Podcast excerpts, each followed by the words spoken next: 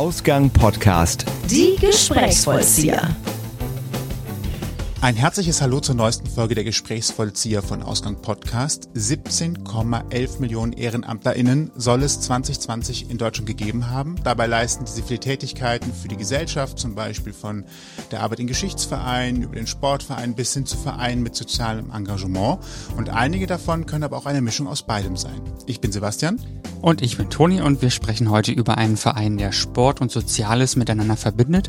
Radeln ohne Alter bringt SeniorInnen und aktive RadlerInnen zusammen, um gemeinsam in Rikschas durch die Stadt und durch die Natur zu fahren. Neben der Fahrt an der frischen Luft geht es aber auch um den gemeinsamen Erlebnisaustausch und darum, verschiedene Generationen zusammenzubringen. Kurz den Älteren etwas mehr Mobilität zu verschaffen. Wie die Idee entstanden ist und wo man überall gemeinsam radeln kann, erzählt uns heute Nathalie Kirchietti, Mitgründerin von Radeln ohne Alter. Herzlich willkommen. Dankeschön. Hallo, willkommen in unserer kleinen virtuellen Runde, ganz Corona-konform. Genau. Für alle, die es direkt wissen wollen, wir haben den 17. Januar, falls wir also irgendwas mit diesem Thema haben sollten, dann wisst ihr Bescheid, unter welchen Beschränkungen wir gerade ungefähr unterwegs waren und welcher Kontext das ist. Das hilft ja manchmal, das kann sich ja schon mal ändern. ihr fahrt also mit älteren Menschen, SeniorInnen durch die Stadt in einer Fahrradrikscha. Was sind da aus eurer Erfahrung die Bedürfnisse von Menschen, die vielleicht in ihrer Mobilität eingeschränkt sind, wenn ihr sie durch die Gegend fahrt? Ja, im Alter ist man leider oftmals nicht mehr so mobil. Das hat nicht unbedingt immer mit dem Alter zu tun, aber man ist vielleicht auf einen Rollator angewiesen, ähm, kann nicht mehr einfach so in sein Lieblingscafé, in eine Lieblingsstelle im Park.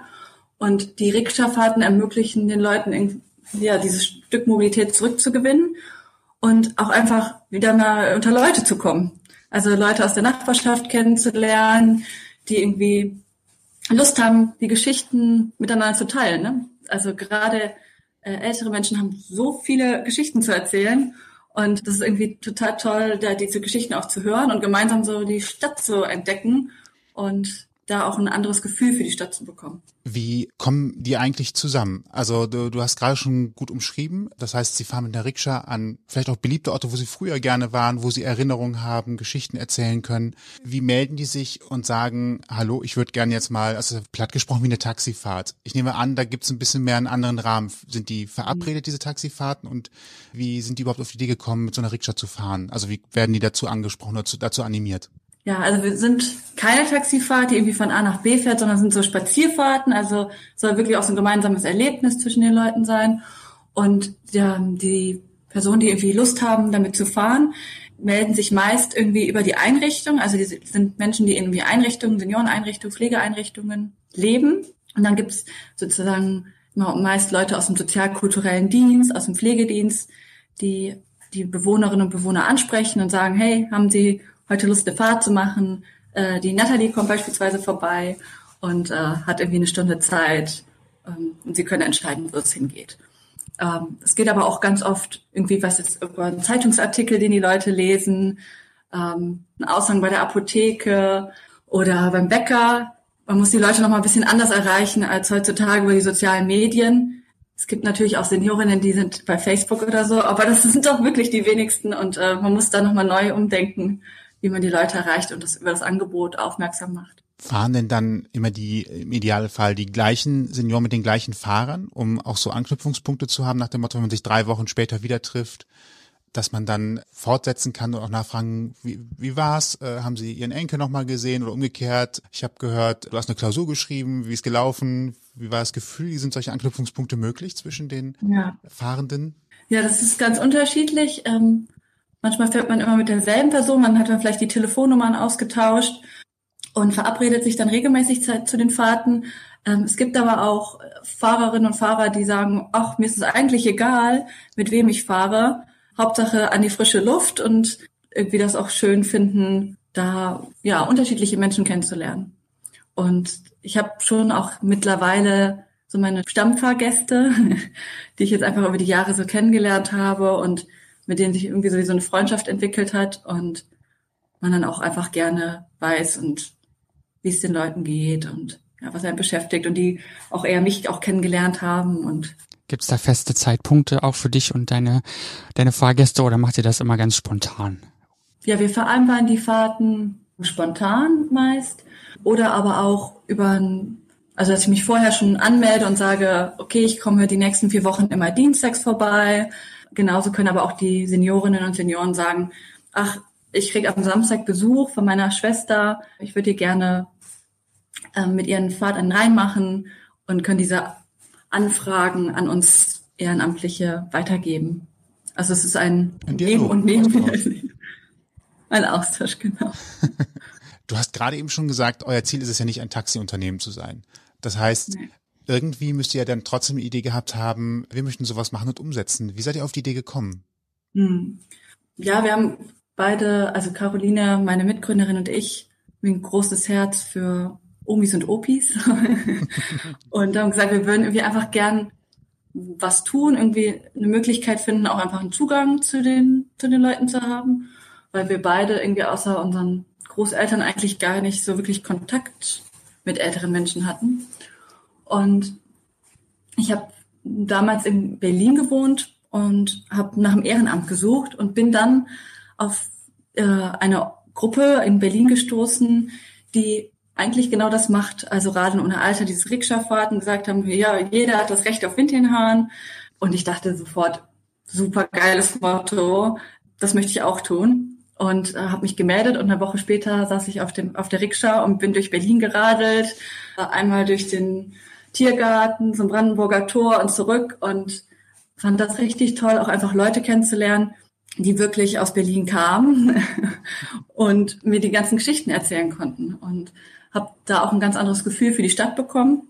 Und ich habe dann gemeinsam mit Caroline überlegt, so okay, das, das wäre so toll, wenn wir das auch in unserer Heimatstadt in Bonn sowas geben würde.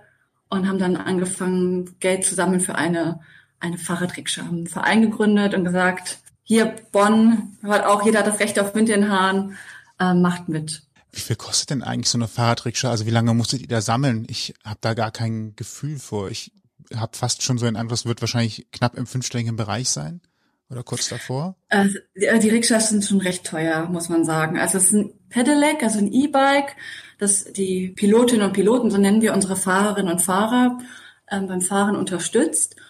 Und als ich den erstmal den Preis gehört habe, bin ich auch aus allen Wolken gefallen, weil es so rund 8000 Euro sind.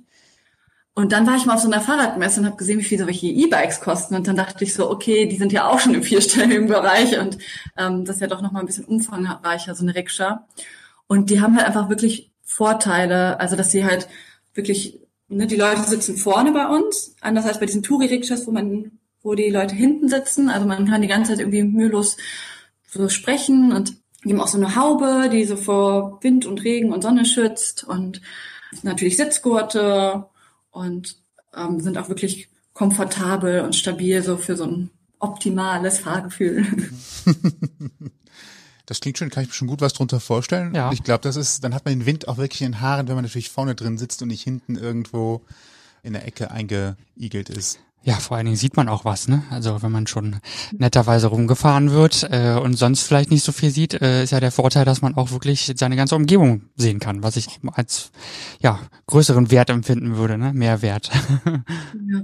Was sind denn so typische Gesprächsthemen, die sich dann so während der Fahrt ergeben? Ist das, hat das mit der Umgebung zu tun? Ist das mehr der Alltag zwischen beiden, die da gerade fahren? Oder was liegt da so im, im Hauptfokus? ja, also ich glaube, genug Inspiration gibt auch schon immer die Umgebung. Viele der Seniorinnen und Senioren, die, mit ich fahre, kommen oder leben schon seit weiß ich, über 50 Jahren in Bonn äh, und haben da wirklich viel zu erzählen, haben viel erlebt, haben gesehen, wie die Stadt sich verändert äh, und haben da auch ganz persönliche Geschichten, wie sie beispielsweise da mal gewohnt haben, dort zur Schule gegangen sind. Dort war früher ein Metzger, also man kommt immer schnell irgendwie ins Gespräch, was, was man irgendwie war. Und auch für die Leute ist immer spannend zu sehen, was wurde jetzt gerade neu gebaut. Also auch gerade Bonn hat sich in den letzten zwei, drei Jahren stark verändert, gerade um den Hauptbahnhof rum. Und ähm, immer wieder werde ich dann auch gebeten, so können wir nochmal so gucken, was hat sich da verändert? Weil wenn man in der Senioreneinrichtung wohnt, die Wege teilweise so limitiert sind an den Buslinien oder um die Umgebung direkt und man nicht unbedingt immer da nochmal an diesen Ort kommt. Und ähm, ja, ich weiß nicht, beispielsweise gibt's unten am Rhein so ein Kanusporthäuschen, wie nennt man das nochmal? Also so ein Bootshaus. Genau. Jetzt immer, wenn ich mit Frau Nolden fahre, oder ich bin mit Frau Nolden öfters lang gefahren am Rhein und sie hat gesagt, sie hat das mal betreut, dieses Bootshaus, und äh, hat da gelebt und gearbeitet, als sie so Anfang 20 war. Und jetzt, wenn ich vorbeikomme, denke ich so, ja, hier hat Frau Nolden, die mittlerweile 93 ist, mal gelebt und gearbeitet. So. Wow, toll. Auch mit Menschen, die so, also so ein hohes Alter haben, tatsächlich noch solche Fahrten zu machen, die dann erzählen können, was sie erlebt haben, empfinde ich gerade als, als großes Geschenk, auch dass sie sich dann öffnen und auch dann Geschichten erzählen. Und natürlich die Assoziation für dich ist jetzt auch festgesetzt. Absolut. Ja, und sie als Zeitzeugin hat natürlich wahnsinnig viel zu, aus der Vergangenheit zu erzählen, was wir ja gar nicht so sehen können, weil es vielleicht auch teilweise gar nicht mehr existiert. Ne? Also ich ist, äh, sehe, wie gesagt, nur ein Mehrwerte, je mehr wir uns darüber unterhalten. Also wirklich, äh, wirklich schön. Ja, Straßenverkehr ist ja so ein Thema, ne? Wir, wir sind ja hier in Köln, äh, Sebi und ich, kennen auch als Radfahrer die teils engen Straßen, engen Radwege und Sicherlich ist es in jeder Großstadt schwierig. Weiß jetzt nicht so, wie es in Bonn ist, aber wie ist es aus deiner Erfahrung? Wie kommst du gut durch mit einer Rikscha und deinen Fahrgästen und äh, oder ist das auch schwierig? Ja, also ich glaube, am Anfang ist es immer ein bisschen schwierig. Deshalb werden bei uns alle ehrenamtlichen Fahrerinnen und Fahrer ganz intensiv geschult, einfach erst im Umgang mit dieser Rikscha, dass man weiß, ähm, wie gehe ich mit dieser Elektrounterstützung um. Das Lenken ist ungewohnt weil man sich nicht so in die Kurven legen kann wie bei einem normalen Fahrrad. Aber der Vorteil dieser Vorderrikscha ist nochmal, dass man irgendwie so in die gleiche Richtung schaut wie die Passagiere und dann halt auch irgendwie mühelos im Gespräch bleiben kann. Und die, generell ist es ja schon ein Unterschied, ob man jetzt durch die Stadt fährt, weil man irgendwie von A nach B möchte und sich die Strecke aussucht oder eine Spazierfahrt macht. Also wir gucken dann auch, dass wir wie an ruhigen Ecken vorbeikommen, dann durch den, weiß nicht, Volkspark in Köln fahren. Also da, wo weniger Verkehr ist. Und wenn man dann doch an den Straßen mal lang muss, dann sind die Autofahrerinnen und Fahrer meist sehr rücksichtsvoll, wenn wir mit den Seniorinnen unterwegs sind, weil das ja doch schon immer viel für Aufmerksamkeit sorgt. Und dann winken die Fußgängerinnen und Fußgänger, die Autofahrer lächeln so. Und klar, es gibt auch mal Ausnahmen und jemand, der irgendwie mal blöd hupt, äh, aber das passiert eher selten. Sind eure Rikschas denn irgendwie auch gekennzeichnet? Also steht dann eben auch drauf, Radeln ohne Alter oder ähnliches, sodass man die auch wiedererkennt und jeder ahnt, worum es da geht? Ähm, ja, wir haben so Fähnchen und so Warnwesten, aber ich glaube, es ist nicht immer allen klar. Aber dadurch, dass man halt irgendwie merkt, vorne sitzen irgendwie Seniorinnen und Senioren, die da rumgackern und lachen und winken, merkt man schon, es ist irgendwie ein bisschen anders als diese Touri-Rikschas. Es ist nicht, man sieht ja einfach im städtischen Bild sieht man einfach sehr selten oder weniger irgendwie so Seniorinnen und Senioren unterwegs. Das ist auch irgendwie so ein bisschen eine Mission von uns, sagen wir mal so gesellschaftliche Teilhabe, äh, dass man halt die Leute überhaupt mal wieder sieht, so dass sie da sind, so und auch dazugehören. Was sind denn vielleicht noch andere Herausforderungen im Fahren mit der Rikscha? Wenn ich jetzt daran denke, wir haben gerade über enge Straßen gesprochen, das ist die Verkehrssituation. Gleichzeitig unterhaltet ihr euch im Idealfall natürlich auch mit den äh, mit den Gästinnen, die dort bei euch mit drinne sind, sorgt das irgendwie manchmal auch dafür, dass ihr euch schwer konzentrieren müsst oder fahrt ihr einfach langsamer? Was sind so Tricks, um die kleinen Momenthürden, die da vielleicht sich gerade auftun, geschickt äh, mhm. zu umschiffen? Ja, also wir fahren immer sehr langsam, also es ist immer nur so 10 bis 12 kmh. Und das ist auch bewusst so, weil es einmal sicherer ist, als wenn wir so wie so ein Rennwagen also die Rikschas sind zwar rot, aber wir müssen ja nicht wie so ein Ferrari durch die Stadt düsen. Und deshalb fahren wir einfach so recht langsam. Und man hat dann auch irgendwie viel mehr die Möglichkeit, sich in Ruhe zu unterhalten und halt auch das zu sehen, was rechts und links um einen rum passiert. Ähm, genau, das ist, das hilft auf jeden Fall. Und auch vorher vielleicht die Strecke abfahren. Ähm, es gibt immer so ein kleines ehrenamtliches Team, die auch so Strecken irgendwie neue Strecken herausarbeiten, die man dann wieder mit den anderen Ehrenamtlichen teilen kann. Und solche Sachen kann man halt auch gut jetzt in der Winterzeit machen, um fit zu bleiben. Strecken ausarbeiten, die man dann, gerade wenn im Frühjahr, wenn dann wieder mehr Anfragen kommen, dann nutzen kann. Du hast jetzt gerade schon gesagt, Ehrenamtlichen. Äh, also man hört schon, ihr seid jetzt nicht irgendwie drei Leute, die das just for fun in Bonn machen. Wie viele seid ihr denn? Und ich habe auch schon so vorsichtig herausgehört, nicht nur in Bonn. Also wie viele Ehrenamtler seid ihr im Verein und wo seid ihr überall aktiv? Ja, also im Bonner Verein haben wir 200, 200 Mitglieder Davon sind vielleicht die Hälfte sind geschult und Einrichtungen, die über die Stadt verteilt mit uns kooperieren, wo dann unsere Ehrenamtlichen radeln. Aber die Idee ist ja auch über die Bonner Stadtgrenzen hat sie sich verbreitet und gibt es mittlerweile äh, eigentlich in Gründung in 14 Bundesländern. Also wir haben, ich glaube, aktiv, die wirklich fahren in elf, aber es gibt äh, gerade in Thüringen, Sachsen, Sachsen-Anhalt, da gründen sich gerade neue Ortsgruppen, die auch sagen, hey, ich finde das irgendwie klasse, ich will auch was für meine Nachbarschaft tun und sich praktisch uns anschließen und ja, das dort wieder umsetzen. Und ja, damit wir unsere wirklich unsere Mission, die, wir immer predigen, sozusagen, ja, wir wollen, dass ganz Deutschland den Wind in den Haaren spürt, auch irgendwie möglich wird, dadurch, dass halt lokal die Leute sich engagieren. Und ähm, ja, auch gerade jetzt in Köln gibt's jetzt seit letztem Jahr eine neue Ortsgruppe, die mit sehr viel Energie und Power gestartet ist. Seid ihr alle irgendwie zusammengeschlossen? Du hast gerade gesagt, das sind Ortsgruppen. Ist das alles ein Verein mit Ortsgruppen? Oder sind das eigenständige Vereine oder wie muss man sich das vorstellen? Also wir haben einen Dachverband, Rahn-Unhalte Deutschland e.V., wo ich auch als Geschäftsführerin angestellt bin. Und die lokalen Ortsgruppen die eigenständige Vereine sind. Unsere Ortsgruppen sind sehr unterschiedlich organisiert. Teilweise sind das Vereine, die sich extra für den Zweck von Rahn ohne Alter gegründet haben, wie in Recklinghausen, in Kiel oder in Bonn.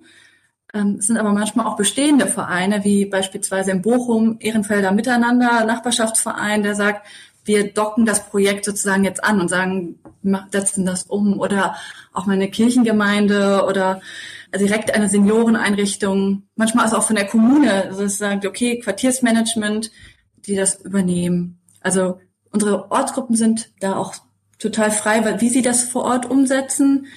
Wir haben die gleiche Philosophie, also dieses, ne, das langsame Fahren, was ich eben gesagt habe, das Geschichten erzählen, dass das im Vordergrund steht, dass der Generationenaustausch, also das sind also Sachen, die, für was wir irgendwie stehen, aber wie wir das vor Ort umsetzen, ist unterschiedlich.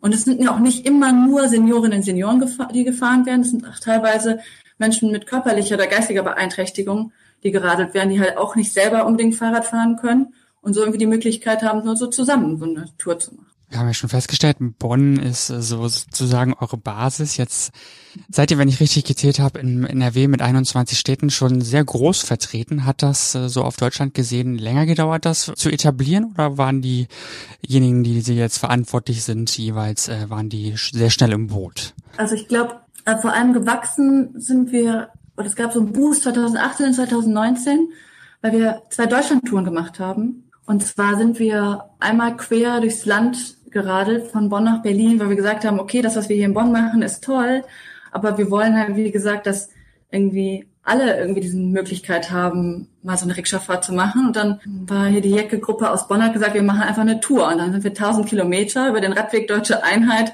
einmal nach Berlin geradelt und sind dann überall an den Senioreneinrichtungen vorbeigefahren. Und dadurch hat sich das ziemlich verbreitet. Und es ist ein bisschen immer so ein Schneeballsystem.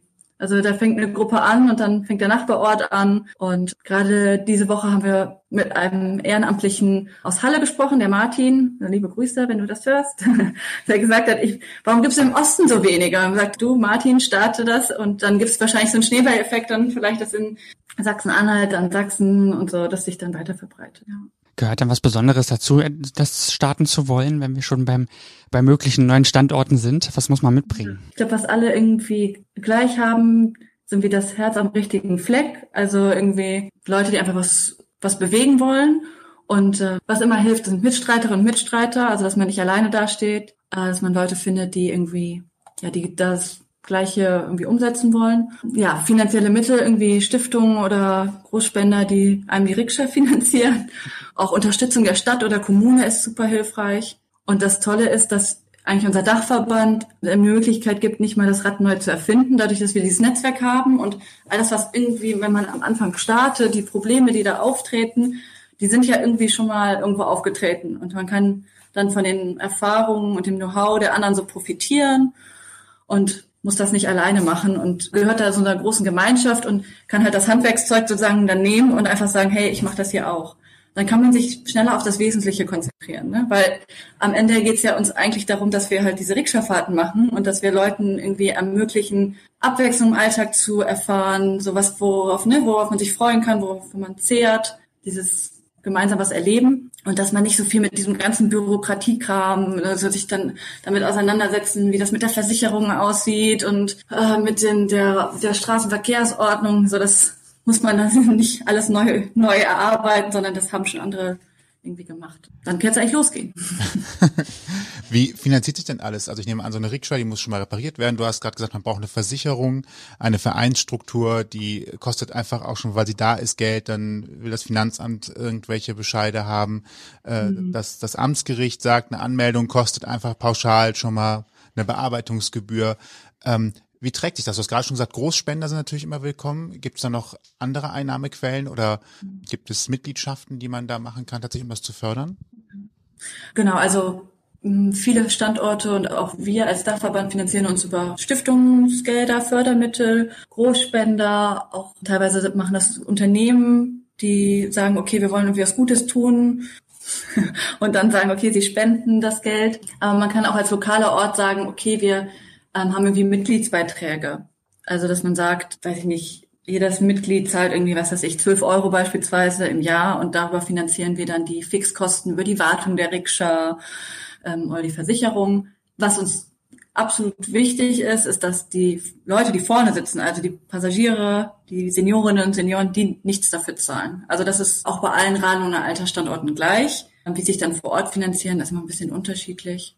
Aber genau, das ist ganz, ganz wichtig da ihr ehrenamtliche FahrerInnen habt, PilotInnen, wie ihr sie nennt, was ich auch schön finde als Begriff, war die Frage, ob ihr auch äh, SchrauberInnen sucht. ja, also die sind genauso wichtig wie jetzt beispielsweise die finanziellen Mittel, äh, weil wenn die Rikscha, wenn die Rikscha nicht fährt oder kaputt ist, dann ist mit dem Rum, also der rumstehenden Rikscha auch niemandem geholfen. Und ähm, wir haben beispielsweise im Bonner Verein unser Team Boxenstopp. Und die sind da immer voll auf Zack, wenn irgendwie irgendein Fehler auftritt, weiß nicht, die Bremsbeläge müssen ausgewechselt werden, es gibt mal ein technisches Problem mit dem Motor, äh, dann kommt das ehrenamtliche Team der vom Team Boxenstopp und repariert die Rikscha. Also das ist auch echt gut, wenn man vor Ort irgendwie einen zuverlässigen Fahrradladen hat, der auch da regelmäßig die Wartung übernimmt oder drauf guckt, weil Sicherheit geht da immer vor. Absolut vielleicht ein kleiner Shoutout an äh, Fahrradreparierende äh, Menschen, die das gerne vielleicht machen möchten, kann man ja schon mal so ein bisschen hier ins, in die Welt werfen, finde ich. Oder auch Fahrradläden, die sagen ja, wie viele werden das pro Woche sein? Wir tun ein gutes Ding, statt äh, äh irgendwie x Euro in, im Monat äh, den Verein zu spenden, machen wir eine, eine Sachspende in Form von wir reparieren äh, die Rikschas, wenn sie vor der Tür stehen und äh, machen die wieder fit, weil andersrum, wir sehen jetzt auch mal an eigenen Fahrrädern, wenn man selber nicht fit ist, dann äh, wirkt das immer wie große, unüberwindbare Hindernisse und derjenige, der Ahnung hat, der tauscht halt eine Kette innerhalb von zehn Minuten fertig aus äh, und dann fährt das äh, Fahrrad wieder auch Bremsbelege, wie du gerade schon gesagt hast, geht ja auch relativ flott eigentlich. Ja. Wenn man weiß wie. Und Elektronik ist ja wahrscheinlich auch ein bisschen teurer, ne? also so, wenn man jetzt an Autos denkt, da ist ja Elektro, ein Elektroschaden direkt immer so riesig groß, deswegen kann ich mir das beim Fahr Fahrrad auch ganz gut vorstellen. Hast du eigentlich so die schönste Geschichte, das schönste Erlebnis, was du im Zusammenhang mit Radeln ohne Alter gemacht hast äh, für uns in petto? Da gibt's doch bestimmt Geschichten, die passiert sind und vielleicht auch anderen passiert sind, wo man echt so denkt, das, das kann man mit Geld nicht aufwiegen, möchte ich fast sagen.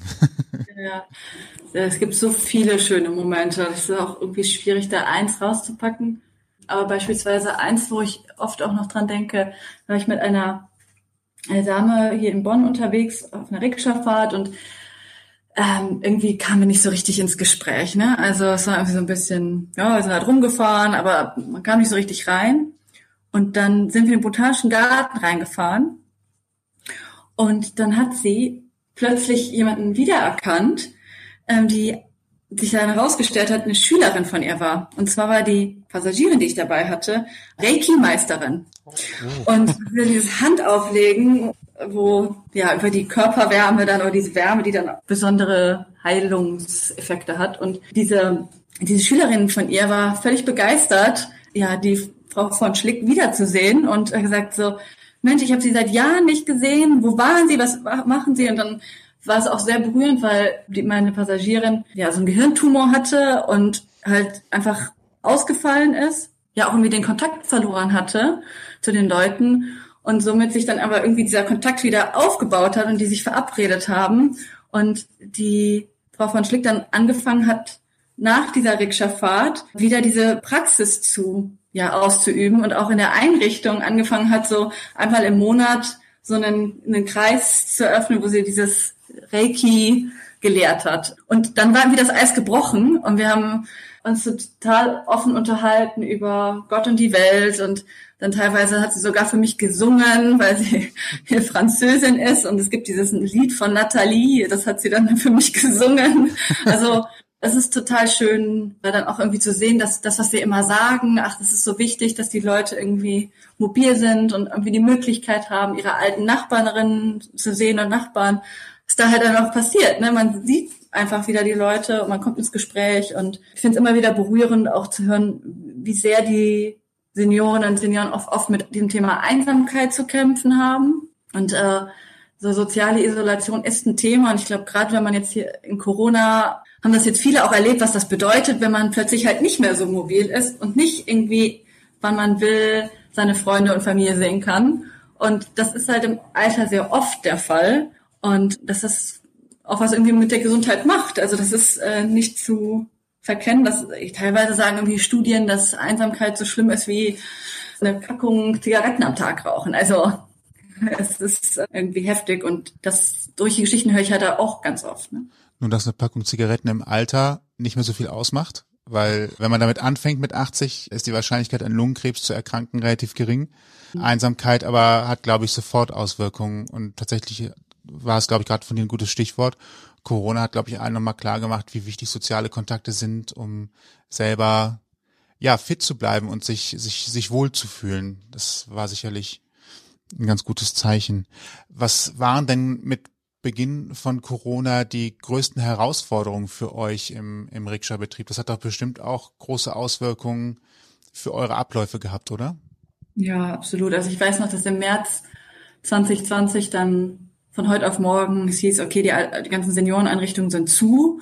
Und dann war auch irgendwie für uns so die Frage, okay, ist es verantwortlich, die Fahrten jetzt auszusetzen oder weiterzumachen? Und ähm, wir haben das dann erstmal ausgesetzt und dann kam aber auch die Einrichtung auf uns zu und gesagt hat, wir brauchen euch und diese Fahrten, ähm, weil die Leute einfach ein bisschen Abwechslung brauchen, irgendwie nochmal rauskommen. Und wir haben dann Hygienekonzepte entwickelt. Wir gesagt haben, okay, es gibt jetzt so eine Schutzscheibe an der Rikscha, es darf nur mit Mund-Nasenschutz beim Einstieg geholfen werden oder wir helfen gar nicht mehr, es machen nur die Pflegerinnen und Pfleger, dass wirklich da der Kontakt ähm, so eingeschränkt wird, dass man diese Fahrten machen kann. Und ähm, das Schöne ist halt, wir machen halt auch seit Sommer oder ja seit Juni wieder die Fahrten und die werden auch durchgeführt, weil es halt mit diesen Hygienekonzepten, die wir mit den Gesundheitsämtern vor Ort dann abgestimmt haben, halt auch möglich ist. Und ich glaube, man äh, muss halt auch schauen, dass man vorsichtig ist auf jeden Fall, aber halt trotzdem halt überlegt, okay, was kann ich ja trotzdem tun, damit die Leute nicht so einsam sind, damit irgendwie Abwechslung ist, dass man nicht so diesen, diese Lebensfreude irgendwie verliert und da auch einfach nochmal Austausch kommt mit anderen Leuten. Und wir halten alle Fahrten nach und machen halt weiter. So, weil es halt wichtig ist die Wichtigkeit ist sogar eigentlich eher nochmal gestiegen, wenn ich das gerade richtig verstehe, weil dadurch, dass die Heimbetriebe eher abgeschottet sind und äh, alles ein geschlossener Kosmos ist, man auch eher nicht rausgehen kann, um zu spazieren, ist das eher die Möglichkeit, mal wirklich nochmal die Welt zu sehen. Ja, genau. Also ich habe das Gefühl gehabt vor Corona, ähm, in meinem bekannten Freundeskreis manchmal so ein bisschen so ein bisschen das Gefühl war so, okay, was macht die da? So Rikscha-Fahrten. Und jetzt ist irgendwie diese Wichtigkeit, warum wir das machen, nochmal vielen Leuten viel bewusster geworden, weil halt auch der Fokus gerade über die Medien nochmal auf diese Generation fokussiert wurde. Also zu sehen, wie die Situation auch teilweise in Einrichtungen sind. Ne? Das ist auch irgendwie, manchmal entlasten wir dadurch ja auch irgendwie, dass man wir unterwegs sind. Ja, sehr schön. Allgemein angenommen, jemand, der jetzt hier zuhört, sagt, boah, jetzt hätte ich aber wirklich mal Interesse daran, mir das genauer anzusehen und vielleicht auch, wie du damals in Berlin, äh, in der Woche in der Rikscha zu sitzen und loszuradeln. Wo kann man sich hinwenden, wenn ich gar nicht weiß, ob es eine Ortsgruppe gibt? Was sind da die besten Wege, um äh, tatsächlich auch Pilotin zu werden? Ja, also auf jeden Fall auf unserer Webseite nachschauen. Ähm, die heißt www.radelnohnealter.de. Da sieht man alle Ortsgruppen und wenn es noch keine Ortsgruppe ähm, gibt, kann man auch uns einfach direkt schreiben an info.radelnohnealter.de, dass man halt irgendwie schaut, ähm, vielleicht ist da gerade eine Gruppe in Gründung, wo ich mich mit engagieren kann. Und dann an die lokale Gruppe sich wenden, die Schulung machen und los kann es eigentlich dann gehen. Und ähm, wenn es in deinem Ort oder wenn es in dem Ort noch keine, äh, kein Raden ohne Alter gibt, kann man das auch gerne selber starten. Also wir ermuntern da auch, ja, das selbst in die Hand zu nehmen und wir unterstützen, soweit wir können, äh, dann vor Ort so den Traum bis wahr zu machen, der das so, dass auch das Recht auf den Haaren beispielsweise ja in Aachen oder Düren startet. Du hast gerade gesagt, man muss Schulungen machen. Was sind das für Schulungen? Ähm, das sind Schulungen im Umgang mit der Rikscha, also dass man wirklich auch lernt, wie fahre ich um die Kurve, wie helfe ich beim Ein- und Aussteigen, äh, wie verhalte ich mich am Berg, wenn es runter ins Tal geht. Also dass man da einfach den Umgang mit der Rikscha lernt, aber auch den Umgang mit den Seniorinnen und Senioren. Also selbst so der Notfall äh, trainiert, was ist, wenn jemand, weiß ich nicht, das, das Bewusstsein verliert, so wie helfe ich jemand aus der Rikscha. Also das ist äh, alles trainiert, zum Glück noch nicht passiert, aber ähm, genau, wir schulen da die Leute und ähm, zeigen ihnen auch, wie sie vor Ort die Rikscha holen können etc. Okay, quasi First Steps, die ersten Schritte. genau. Wie, wie werde ich ein guter Pilot in? Ja, ja. Safety First. Ja. du hattest vorhin im Vorgespräch noch davon gesprochen, über, also da ging es auch um euer Größerwerden und dass das Verkehrsministerium in Hessen euch da auch ein bisschen unterstützt hat. Magst du davon noch mal kurz ein bisschen erzählen? Ja, gerne. Also wir haben äh, seit letztem Jahr, also seit Oktober 2020, ein Projekt, das nennt sich Radfahren gemeinsam neu entdecken, gemeinsam mit dem Verkehrsministerium in Hessen. Und es ist ein Folgeprojekt. Es gab schon mal ein Projekt, das hieß Radfahren neu entdecken. Und äh, dieses Verkehrsministerium möchte Leute dazu bewegen, vom Auto ähm, auch auf andere Verkehrsmittel umzusteigen, wie beispielsweise E-Bike und E-Lastenrad. Und dann ist da auch schon irgendwie aufgefallen, naja, es gibt halt auch Leute, die selber nicht radeln können. Und deshalb gibt es jetzt gemeinsam neu entdecken. Und die Rikschas, die das Land Hessen angeschafft haben, ähm, können probeweise ausgeliehen werden von Einrichtungen, Vereinen, Initiativen, dass sie es einfach mal testen können. Weil am Anfang man nicht weiß, wie wird das angenommen und äh, man bekommt dann diese Rikscha für drei Monate, wird auch von uns geschult und betreut und kann dann selber entscheiden, ist das was für uns, ähm, wollen wir sowas selber anschaffen und sich dann äh, vielleicht auch mit unserer Hilfe ums Fundraising kümmert, dass man vor Ort dann selber dann auch lang, langfristig diese Rikscha-Fahrten unternehmen kann. Und das Projekt ist jetzt an, äh, angedacht bis erstmal Ende 2021, bis Dezember. Und äh, ja, wir hoffen natürlich, dass es verlängert wird oder auch andere äh, Bundesländer aufspringen und sagen, hey, irgendwie mein Bundesland, beispielsweise im Saarland, da haben wir noch keinen Standort. Im Saarland wollen wir es auch haben. Wir haben hier genauso Seniorinnen und Senioren, die irgendwie davon profitieren könnten und äh, dadurch vielleicht so ein Incentive schaffen, zu sagen, okay, ich fange an. Shoutout an alle Bundesländer hiermit. genau. Habt ihr insgesamt positives Feedback eigentlich so von, von Landesbehörden, Kommunen, Städte, Gemeinden? Äh, das klingt ja gerade danach, dass das Land Hessen da schon so ein bisschen auch drauf geguckt hat und gesagt hat, wir gucken mal, was wir hier noch machen können. Dass das doch ein, sogar eine positive Grundhaltung sogar von, von Behörden gibt, die ja oft auch manchmal etwas kritischer sein können in solchen ja. Geschichten.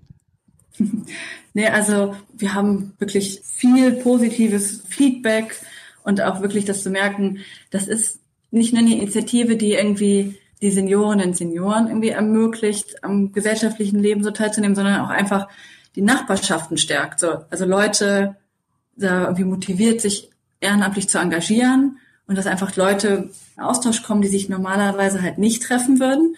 Und die Rikscha ist so ein, wie so ein Werkzeug, um diese Hemmschwelle zu überkommen. Also dass man einfach da ins Gespräch kommt. Und deshalb sind auch Kommunen und äh, Bundesländer irgendwie daran interessiert und sagen, hey, wir wollen irgendwie gerade mit diesem Rechtsdruck irgendwie was schaffen, wo Leute wieder ins Gespräch kommen, weil wir haben irgendwie diese Orte der Kommunikation fallen irgendwie weg. Und äh, die Rikscha ist irgendwie ein Ort der Kommunikation. Ne? Man sitzt da, man hat bewusst irgendwie eine Stunde, zwei, wie lang die Fahrt geht, wo man sich einfach unterhält, auch über gesellschaftliche, politische Themen austauscht, aber einfach mal diesen Perspektivwechsel nochmal hat. Zu hören, ah, was denkt denn die ältere Gesellschaft darüber? Also beispielsweise. Ja, sicher ähm, auch umgekehrt übrigens, ne? Also das ist ja nicht nur, ist ja keine Einbahnstraße. Ich glaube, es ist auch für ältere Menschen schön zu wissen, was denken eigentlich Jüngere darüber und warum vielleicht auch, sodass man miteinander ja. ein Verständnis dafür bekommt. Absolut, absolut. Also da sind so viele Themen, gerade die gesellschaftlichen Themen, wo der Austausch so wertvoll ist, auch zu verstehen, ja, warum denkt jemand, der halt nach Kriegszeit geboren ist, halt ganz anders vielleicht auch über weiß ich nicht, die Rolle der Frau in der Gesellschaft als äh, ich jetzt, die irgendwie 1991 geboren ist. So, ne? Also klar. Und für mich ist aber auch so, ich werde irgendwie ein bisschen sensibilisiert für die Herausforderungen älterer Menschen. Ne? So nicht nur diese mobilen Einschränkungen, also dass man irgendwie der Bordstein, der ist ja irgendwie zu hoch, man kommt im Rollator nicht lang und ja, wenn hier die, die Ampel fehlt, das ist halt die Schwierigkeit ist für ältere Menschen oder keine Sitzbänke bei der Bushaltestelle, solche Sachen fallen mir halt nicht auf als junger, ähm, gesunder Mensch. Und ja, das ist irgendwie total hilfreich, da auch mal diesen Perspektivwechsel einzunehmen. Ich glaube, wenn halt alle Städte irgendwie so gebaut werden für jemanden, der irgendwie 80 ist und jemand, der acht wäre, so dann wären die Städte viel inklusiver. So dann würden halt eher auf diese Bedürfnisse geachtet und dann wäre auch jemand wie ich, der irgendwie 30 ist, ähm, würde davon profitieren, sondern wären die Wege nicht mehr so weit, etc. Wir haben ja gerade so viel Schönes davon gehört, dass man fast sagen würde, das ist preisverdächtig. Und äh, tada, man äh, auf einmal hat man eine Auszeichnung und bekommt einen Preis für für so eine Idee, die man da umsetzt. Was für Auszeichnungen habt ihr bekommen und was war eigentlich euer erster Gedanke, als das dann die Nachricht kam, gewonnen? also ich glaube, Preise sind hilfreich für Initiativen, ab irgendwie so mehr Sichtbarkeit zu bekommen. Ähm, und das ist auch irgendwie schön, wenn das gewertschätzt ist, was man macht. Aber ich glaube, mir ist immer noch wichtiger so das Feedback der Seniorinnen und Senioren. Also ich glaube, der größte Preis immer noch so, zum Beispiel, ich, das war vor zwei Jahren, da haben die Seniorinnen und Senioren eine kleine Überraschungsfeier für mich im, zu meinem Geburtstag organisiert und hatten dann Kuchen gebacken und äh, Gutschein für DM geholt und so das ist halt total schön und ja ich bin auch dankbar für Preise, die wir gewonnen haben. Also wir wurden für beim, bei der IAK zum Best of Startups gewählt. Also, dass man da irgendwie zeigt, hey, es muss nicht immer so klassisches Unternehmertum sein, sondern das, was wir tun, äh, ist das, das neue Unternehmertum, ein soziales Unternehmertum. Und das ist auch gut, wenn das sichtbarer wird, dass solche Initiativen, solches, solche Startups wie uns irgendwie die Anerkennung bekommen. Und so Programme wie das Start Social, das ist so eins der längsten oder ältesten äh, ja, Wettbewerbe für soziale Initiativen, dass wir da ausgezeichnet wurden oder auch es gibt äh, UV2 Changemaker MOOC oder so. Also super Möglichkeiten zu zeigen, dass was wir, was wir beziehungsweise halt alle Leute vor Ort, die halt die Pedale treten, irgendwie leisten und machen und ja, vielleicht auch dann nochmal Leute motiviert, selber statt irgendwie mal eine so eine, eine Netflix-Serie weniger zu schauen und dann da statt, stattdessen ja Rikscha zu fahren. Warum nicht? War es denn von Anfang an eure Idee, tatsächlich aus der Aktion dann auch tatsächlich ein Startup zu machen? Oder ist tatsächlich die Aktion zuerst da gewesen und dann auf einmal hat man festgestellt, jetzt ist so eine Größenordnung, wo wir, wo wir ein bisschen mehr Struktur brauchen und das, wo es nebenbei halt schwierig wird, das so umzusetzen, wie es sich vielleicht gehört? Es war nicht unsere Absicht, das irgendwie zu einem Startup zu machen oder ein Unternehmen zu gründen und äh, dass ich jetzt Geschäftsführerin von Rano Alter Deutschland e.V. bin, das hätte ich mir jetzt vor vier Jahren nie träumen lassen. Es war wirklich so aus der Motivation, dass wir gesagt haben, wir wollen irgendwas Gutes tun. Wir wollen einfach, wir haben Bock, irgendwie was zu bewegen hier in unserer Nachbarschaft. Und dann haben wir gemerkt, okay, scheinbar geht es nicht nur uns so, sondern vielen anderen. Und es ist einfach dann so explodiert, dass wir gesagt haben, okay, ich kann nicht nur noch am Feierabend die E-Mails beantworten. Und ich finde es ja auch toll, wenn äh, Leute sagen, ey, wir wollen das Gleiche tun. Also es ist ja der, der größte Preis oder die größte Anerkennung, wenn Leute sagen, ey, das, was ihr tut, ist irgendwie toll und ich will es vor Ort auch umsetzen. Und deshalb finde ich es auch wertvoll, dass wir jetzt irgendwie eine Struktur haben und ein kleines Büro gemietet haben, wo wir jetzt professionell auch unterstützen können und das Netzwerk fördern und den Austausch. Und ähm, ja, freue mich da auch auf die, die auf, neue Aufgabe, die neue Rolle Caroline und du, ihr seid die Gründerinnen und vor allem Dingen jetzt auch die Geschäftsführerin. War das als Frauen für euch schwieriger? Also ich meine, musstet ihr euch da mehr beweisen, euer Projekt voranzubringen oder wurde das von vornherein normal angenommen, gut angenommen? Hm. Also ich glaube schon, dass wir als junge Frauen nochmal echt eine ganz andere, also das nochmal anders kämpfen mussten, beziehungsweise äh, ich glaube, viele uns das am Anfang überhaupt nicht zugetraut haben. Also das auch so ein bisschen belächelt haben. Und äh, da kann ich auch einfach allen, die irgendwie starten wollen oder ja, nur Mut geben und zu sagen, hey, es gibt auch so tolle Netzwerke, die sich unterstützen.